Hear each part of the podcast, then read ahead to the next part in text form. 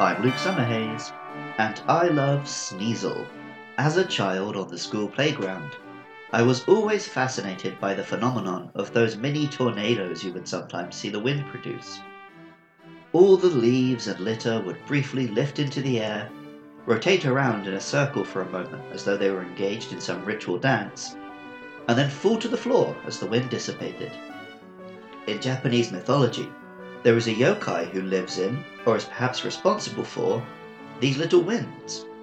Named the Kamaitachi, it travels dust devils, and it might be responsible for the short, sharp wind that sends a chill through to your bones when you least expect it. Sometimes, when traveling on these winds, it may even cut you. Just a little nick, but that's all it needs to feed on. Though in some regions of Japan the Kamaitachi is drawn as a simple blade, flying around like a poltergeist. Usually, this yokai is depicted as a weasel like creature, either with claws like sides, or sometimes literally holding a scythe. The Kamaitachi appears in old woodblock images, as a boss in Nioh 2, and it was a clear inspiration behind Sneasel. Sneasel is an ice and dark type. In fact, it and its evolution are the only Pokemon with that typing. It's a cute but cool black weasel creature, bipedal and with sharp claws. On its head and tail are red feathers, and on its face, a kind of smirk. Sneasel is, as the name suggests, a sneaky weasel. It has high speed and attack, but it's otherwise a glass cannon. Sneasel is a cool Pokemon, no doubt. It was one of the favourites of my friend Chiaki, who had a whole bunch of on Pokemon Go, and even traded me one of the dope pink shinies. She was briefly put off a bit when she read in the Pokedex that it attacks Sandshrews. It blends into the dark of night to ambush its prey. Sneasel will attack Sandshrew, but its hard skin can cause Sneasel's claws to snap off. Most other Pokedex entries talk about Sneasel being a sneaky little ninja of a Pokemon. Fast, sharp clawed, and devious. Its paws conceal sharp claws, if attacked, it suddenly extends the claws and startles its enemy.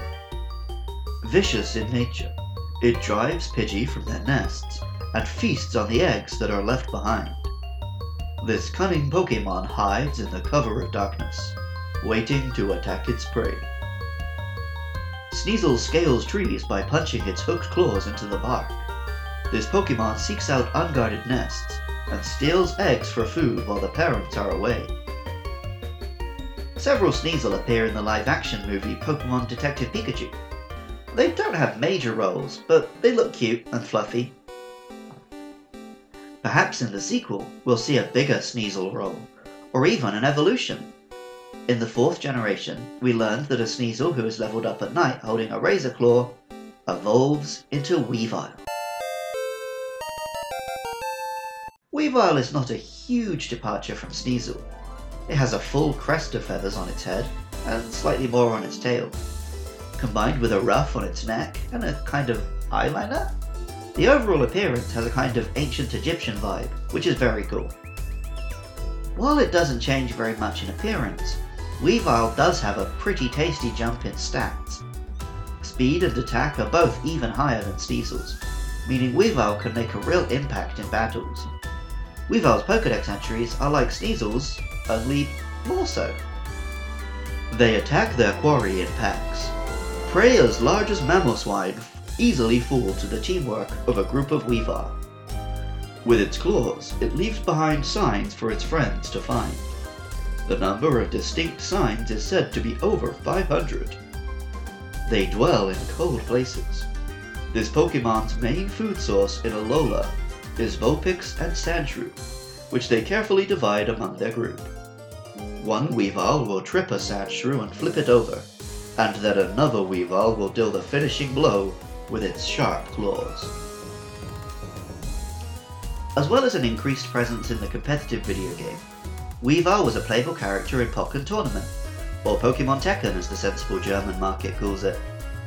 Here, Weavile plays exactly as you'd expect, small and fast and maneuverable, with hard, sharp attacks, it's exactly my kind of character in a fighting game, and this is combined with an endearingly smug heel attitude. I had a good time playing as Weavile for research before recording this podcast. Sneasel and Weavile are inherently pretty cool little Pokemon designs.